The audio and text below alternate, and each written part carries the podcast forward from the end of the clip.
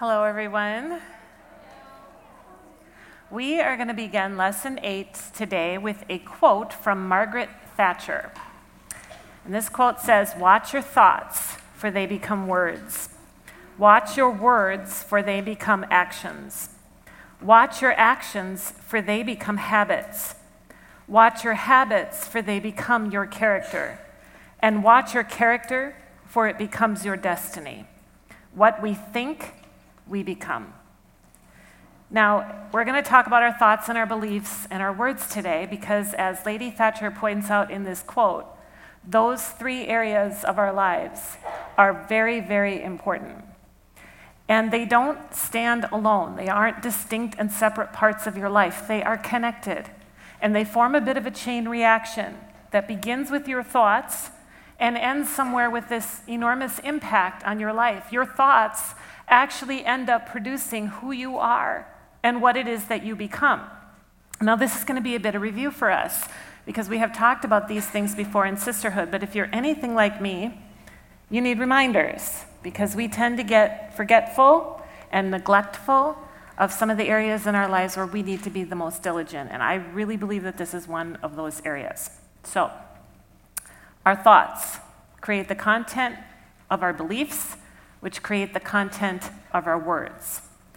But we're going to begin with the end product today. We're going to begin with our words and work our way backwards, hoping that by the time we get back to our thoughts, which is where it really all begins, you'll understand just how important your thoughts really, really are. So let's begin by talking about our words. In Mark chapter 11, there is a story about a fig tree. So, Mark 11, 12 through 14 says, Now the next day, when they had come out from Bethany, he, Jesus, was hungry. And seeing from afar a fig tree having leaves, he went to see if perhaps he would find something on it. When he came to it, he found nothing but leaves, for it was not yet the season for figs. In response, Jesus said to it, Let no one eat fruit from you ever again.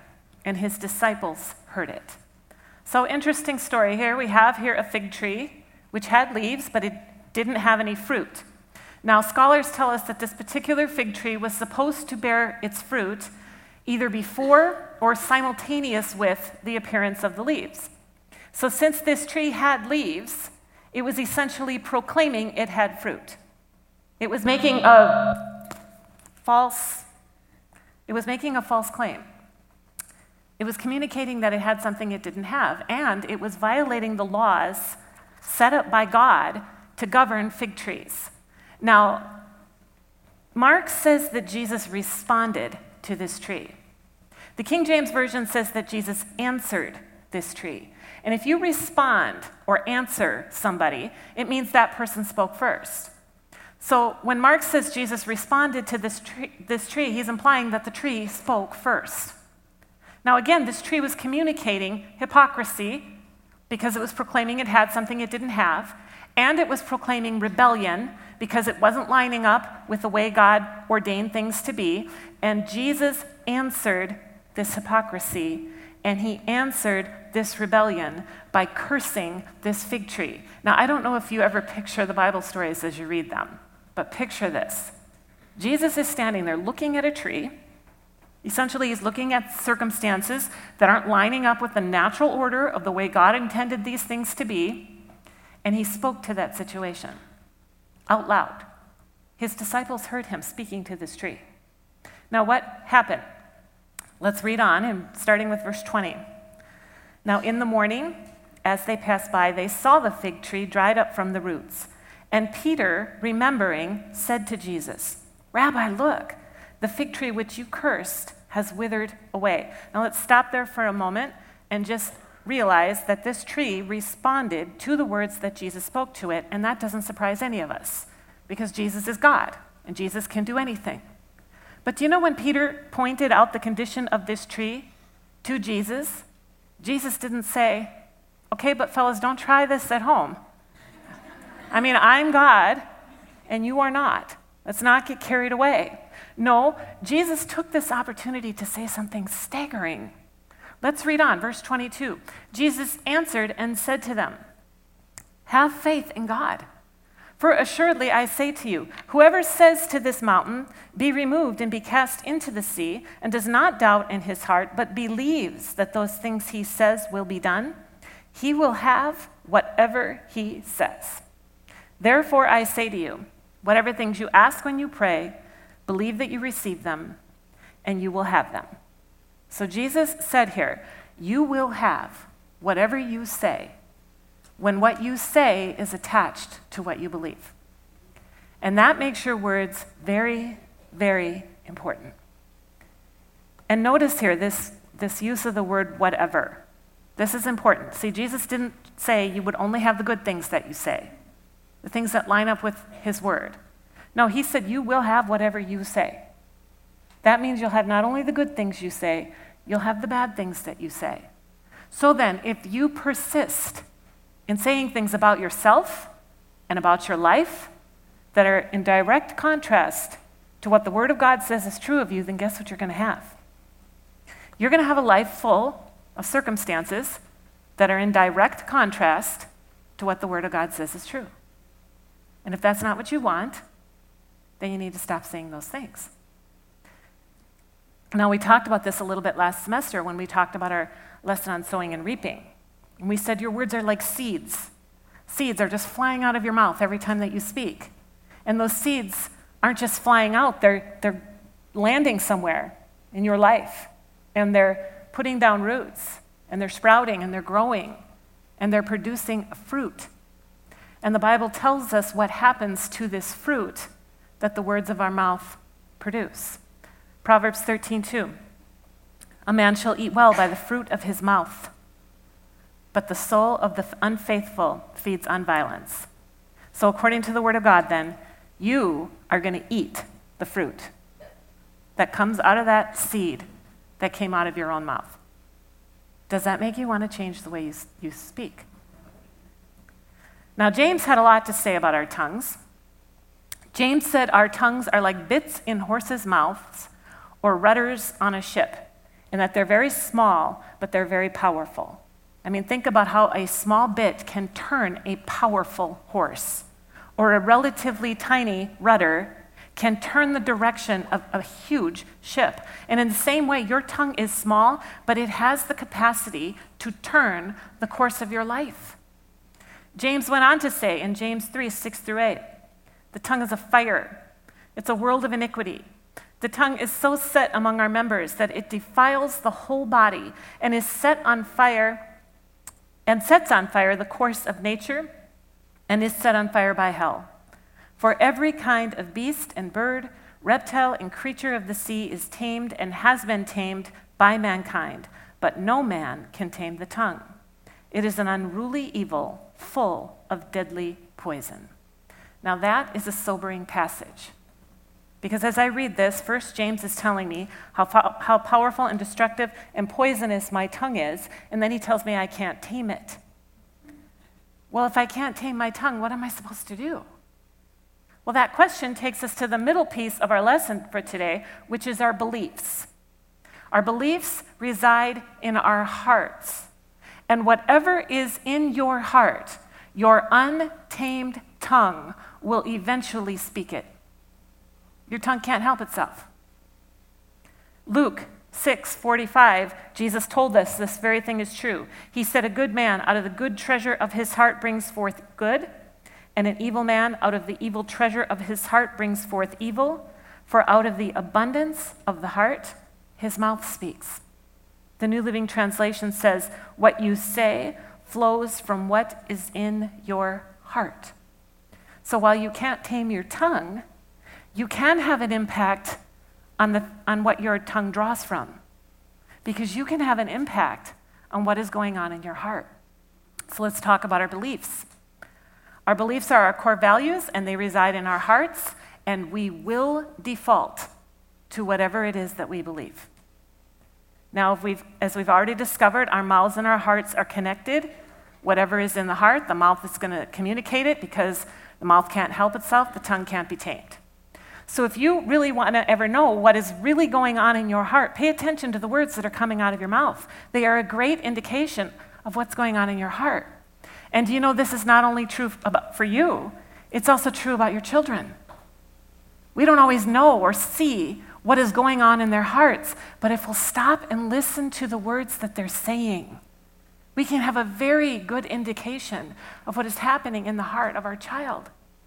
So often we hear them speak words that we don't want them t- to speak, words that grieve us. So what do we do? We go right after the words and we try and correct what it is that they're saying. But oftentimes all we're doing is teaching them not to say those particular words in front of mom.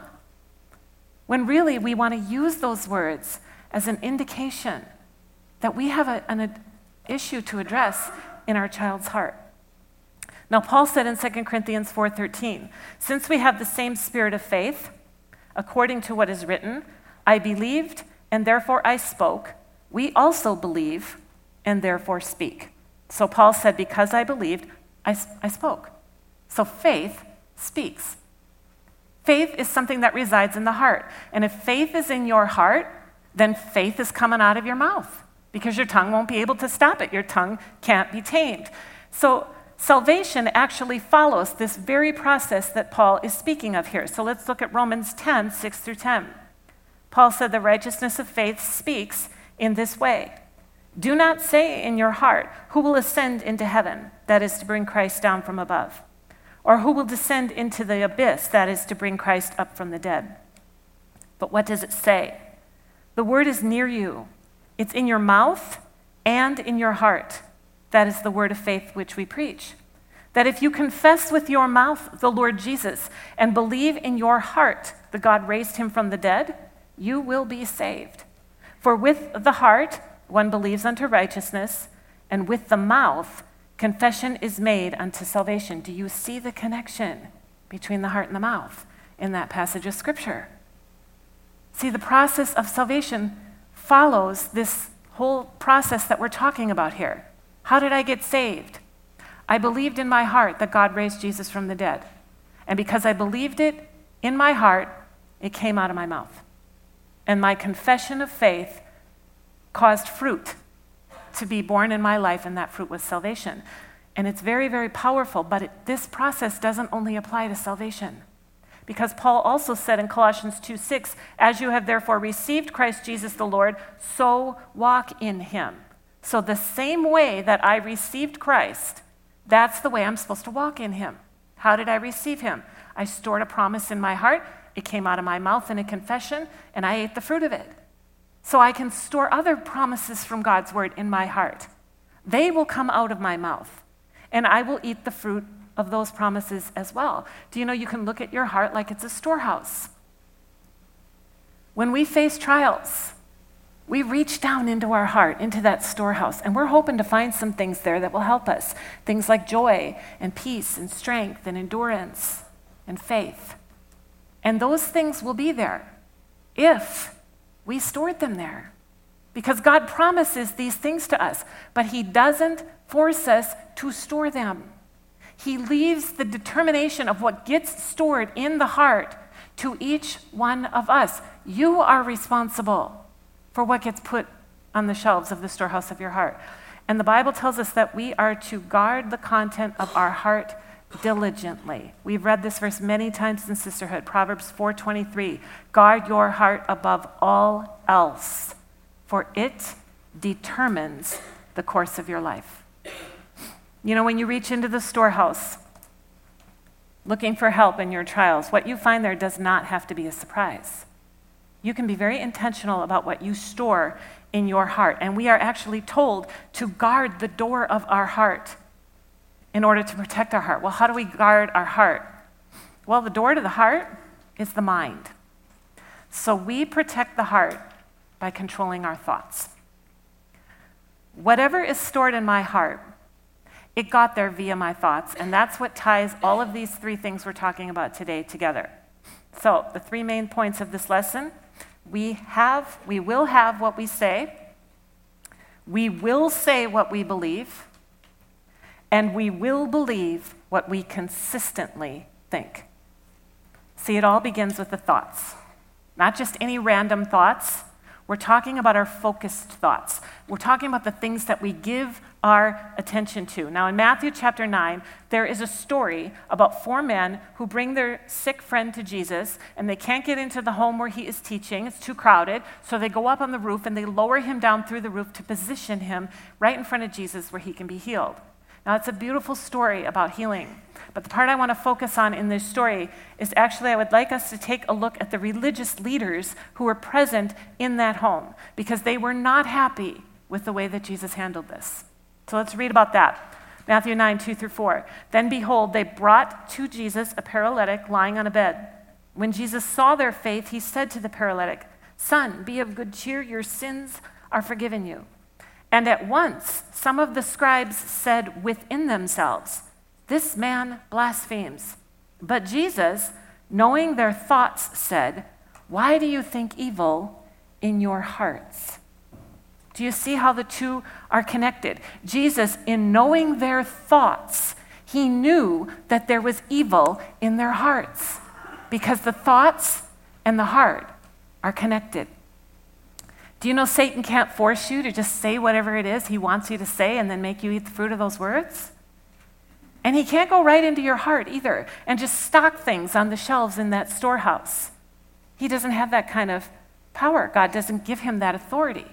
So, what he has to do is impact your heart and impact your words via your thoughts. See, what you think about is very, very important, and it begs the question what are you thinking about?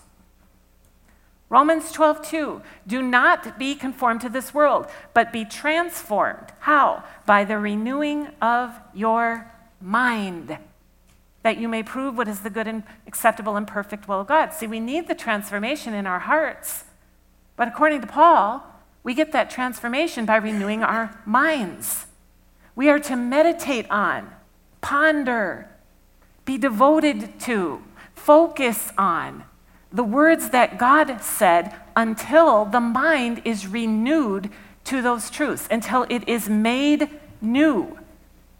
We need our thinking to align with the Word of God.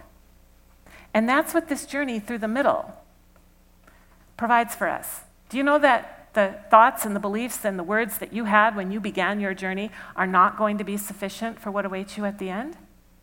Because as we've already talked about, what awaits you at the end of your journey is promotion. See, you're going to have to come up higher. You're going to have to learn to really align your thinking and your beliefs and your speaking with what God says. And that's what we learn in this middle ground. That's part of what the wilderness is for. So then now would be a great time to look into our wilderness story and see an example about how our thoughts, beliefs, and words are connected. Now, as you begin to read this story of the Exodus, and just if you were just to sit down and start plowing through it, it wouldn't take you very long to notice something. These people complained a lot. If you ever want to know how ugly complaining is, read this story. It was, it was horrible. But the interesting thing is, God didn't seem to really address that issue, not at first. Because, see, God knew that these people had a heart issue. They had spent all those years in slavery, they didn't know any better.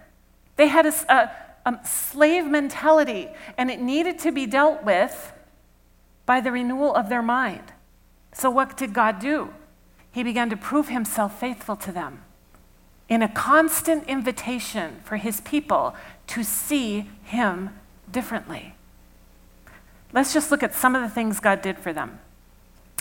The very reason they were able to leave Egypt was miraculous. God sent 10 plagues, that's 10 miracles, in order to force Pharaoh to let these people go. Then, once they left and they were walking out of Egypt, they get to the Red Sea. God parts it. They walk across that sea on dry land. When they turn around and see their enemy is pursuing, God drowns that enemy in the very sea that they had just crossed. When they became thirsty, all they could find to drink was bitter water. God made the bitter water sweet. Twice, He provided for their thirst by having water enough to feed this multitude of people come out of a rock. He fed them manna every single day, they had heavenly provision for the food that they needed. God led the people by a supernatural cloud by day and a supernatural pillar of fire by night. And that cloud kept them cool in the hot desert sun, and the fire kept them warm in the cool desert night. Their clothes and their shoes never wore out for 40 years. Every person was healthy. Every person was strong enough to make this journey. God gave them victories in battles that they fought along the way that they didn't have any business winning in the natural. They heard God speak audibly. They saw his presence descend over the tent where Moses would meet with God in the tent of meeting. See, they had his manifest presence with them every single day. Listen to what Moses said to them in Deuteronomy 4, verses 32 through 35. Moses said, Search all of history, from the time God created people on the earth until now, and search from one end of the heavens to the other. Has anything as great as this ever been seen or heard before? Has any nation ever heard the voice of God speaking from fire as you did and survived? Has any other God dared to take a nation for himself out of another nation by means of trials, miraculous signs, wonders, war, a strong hand, a powerful arm, and terrifying acts. Yet this is what the Lord your God did for you in Egypt right before your eyes. He showed you these things so that you would know that the Lord is God and there is no other. So get this provision after provision, miracle after miracle, all for one purpose that these people would see that the Lord is their God and that they would renew their minds, quit focusing on their lack, quit focusing on everything that was missing in their lives, and start focusing instead on what God was doing. But in all that He did for them, their hearts didn't change because their focus didn't change. Now, again, God was patient with them in the beginning when they didn't know any better. But as God reveals himself to us, as he did for these people and as he does for each and every one of us every single day, God expects us to notice. He expects us to take the revelations that he gives to us as he provides for us and as he blesses us and as he proves his faithfulness to us. And we are to use those revelations to change the way we think. We're supposed to think like God thinks. We're supposed to quit focusing on our lack. We're supposed to quit focusing on everything that isn't right. We're supposed to stop complaining. And we're supposed to start focusing on what God is doing in our lives instead. Do you see? We're supposed to renew our minds. Now, the people in our Exodus story, they didn't do this. And God said repeatedly about these people that they were a stiff necked people. Stiff necked means stubborn or inflexibly obstinate. It means hard hearted. Now, if we refuse to renew our minds when God reveals his truths to us, then you know what? We're stiff necked people. We're hard hearted. We're stubborn. We're obstinate. We're refusing to renew our minds. And what happens when we refuse to renew our minds? It's going to come out of our mouths eventually. See what happened when these people refused to change their view, refused to look at God a different way. They continued to complain. They couldn't help themselves. They couldn't stop their mouths from complaining because you can't tame your tongue. Proverbs 23 7 says, For as he thinks in his heart, so is he. So the beliefs in my heart are like a compass. They will direct the course of my life. See, I'm going to be whatever the contents of my heart say that I am going to be, because whatever is in there is eventually going to come out of my mouth, and Jesus said, I have whatever I say. So then, returning to our lesson on spiritual warfare where, that we talked about a couple weeks ago, this is where Satan attacks us. He goes after our thoughts. See, he wants to paint this picture for us that speaks a lie that says God isn't faithful, that says something is missing from your life. You are lacking something. Look over here. And he wants us to focus on that lie until it takes up residence in our heart. And then it comes flying out of our mouths, and then we end up eating the fruit of it. And then at some point in my life, I, I look and I go, My life is a complete mess. How did this happen? What have I done? Well, what I've done is set the course of my life on fire by speaking words that came out of my mouth because of a faulty belief system that I stored in my heart because the enemy whispered a lie in my ear, and now I have to eat the fruit of it. But what if I decided I'm done living that way? What if I decided, when Satan paints that lying picture to me, that I am going to determine that is not worth my attention? I am not impressed by that. That is not worth being compared to the promises of God that I am choosing to believe. Now, if that's my mindset, then faith will be what resides in my heart, and faith will be, comes out, be what comes out of my mouth because, again, faith speaks. And if faith is what's coming out of my mouth, then I will eat the fruit that faith produces in my life. And that's fruit I do want to eat. But do you see, it's all my choice. And it all goes back to what I'm thinking about. Kenneth Hagin said thoughts are like birds. You can't keep them from flying around your head, but you can keep them from building a nest in your hair. Do you know thoughts are everywhere? It's like they're flying around your head. Sometimes a, a thought pops in your head and you're like, where in the world did that come from? And we can't maybe stop the thoughts from popping into our heads, but we don't have to let them nest there. It's our choice. We get to choose what we focus on. Remember what Kristen told us about the blinders, choosing only to look at what God said, refusing to see all those contrary circumstances in our lives because, listen, what you're thinking about matters. I pray you see this. I pray you're hearing me. All that brooding that you're doing, all that worrying, that reasoning, that pondering, wondering, what am I going to do?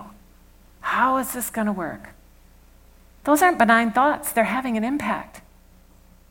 Those thoughts are, are stocking the shelves of your heart, of your storehouse. They're having an impact on your life because you'll default to those lies. And one day, in some unguarded moment, your untamed tongue's going to reach into that storehouse, pull something faulty off the shelf, and spew it all over your life. You're directing your own life just like a bit steers a horse or a rudder steers a ship. See, that unruly evil, full of deadly poison in your mouth, has the capacity to ruin your life. What are you going to do about it? I'll tell you what you're going to do about it. You're going to change the content of the storehouse of your heart by changing the way you think. All right, so let's make this our prayer. Psalm 19:14. Let the words of my mouth and the meditation of my heart be acceptable in your sight, O Lord, my strength and my redeemer. What's an acceptable word or thought in the mind of God? Words and thoughts that line up with his words and thoughts. See, think like he thinks. Say what he says. Open up the word. Put your eyes on those promises. Mull on those, meditate on those. Let your mind hear your voice speaking the words that God says. See, say what He says. Because when your words are His words, and when your thoughts are His thoughts, they're acceptable to Him. And if they're acceptable to Him, I guarantee you, the fruit they produce in your life will be more than acceptable to you. Amen? Amen. Let me bless you.